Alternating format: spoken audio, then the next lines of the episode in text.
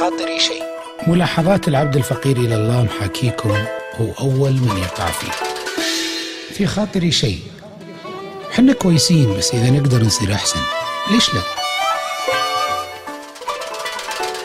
في خاطري شيء. حياكم الله.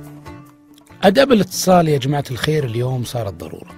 بعض الناس يتصل في أي وقت. بدون ما يراعي أي ظرف للأسرة ولا العائلة ولا حتى الأشخاص اللي يعيشون لحالهم. وبدون ما يحترم خصوصيات الناس الثانيين. يمكن أني أقول لكم بعض الملاحظات على هالموضوع بإجماله. بعض الناس يتصل وإذا ما رديت يتصل مرة ثانية وإذا ما رديت يتصل مرة ثالثة.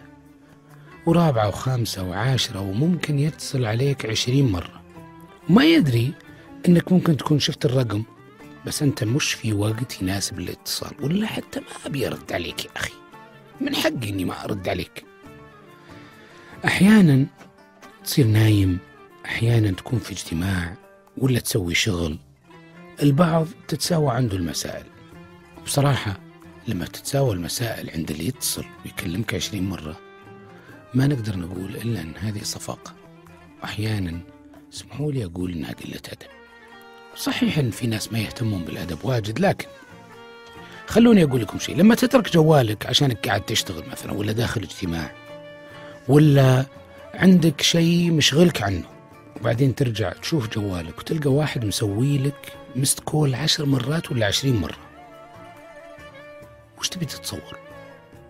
إنه الرجال بيموت ولا عنده حالة طارئة. ترجع تدق على الرجال؟ يقول لك هلا والله بسلم عليك بس. تسلم عليه دق عليه عشرين مرة خلال ساعة. خير إن شاء الله. إذا ما رد عليك الإنسان بعد أول اتصال وتبغى أنك تتكلم معه عن موضوع تقدر ترسل له رسالة نصية يا أخي. كثير من الناس صاروا ما يردون على الأرقام اللي ما يعرفونها في جوالاتهم. إذا ما جتهم رسالة نصية تقول أنه أنا فلان وبتكلم معك بالموضوع الفلاني. ما يضرك أنك تكتب. أنا بتصل أبغى أكلمك بالموضوع الفلاني بتكلم وأنا فلان الفلاني هذا يسهل التواصل يفتح مجالات كثيرة للنقاش على أي موضوع. بس تكرار الاتصال مرة ومرتين وثلاث وعشر إذا أنت بتحسس الرجال اللي بتتصل عليه أنك موضوعك مهم ويطلع موضوعك مش مهم ترى والله بيرد بك كل عمره باقي.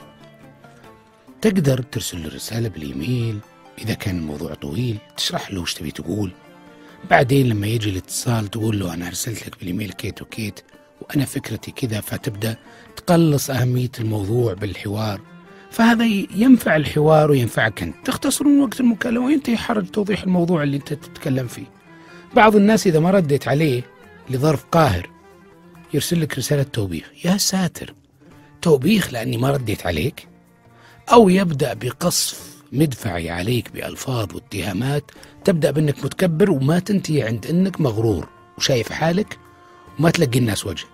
ما لقي الناس وجه وأنت متصل عليه عشرين مرة عشان تقول لي كيف الحال. خير إن شاء الله. الاتصال يا جماعة كويس والتواصل مهم بس التليفون مش الوسيلة الوحيدة للتواصل. في وسائل متعددة في إيميل في رسالة نصية على الجوال وما في داعي أنه كل مواضيعنا ما تنتهي إلا بكلام بالتليفون لأنه الناس ما ندري وش اوضاعهم بس بما أننا شعب يعشق الجوالات والثرثرة فلا بد نلتزم بآداب الاتصال. وأهمها اختيار الوقت المناسب للاتصال وتعريف نفسك. أهم شيء إن ما نحس إنه أرقامنا زي رقم الإسعاف لازم الناس تحفظه وتعرفه. سلام في خاطري شيء. ملاحظات العبد الفقير إلى الله محاكيكم هو أول من يقع فيه. في خاطري شيء. حنا كويسين بس إذا نقدر نصير أحسن. ليش لا؟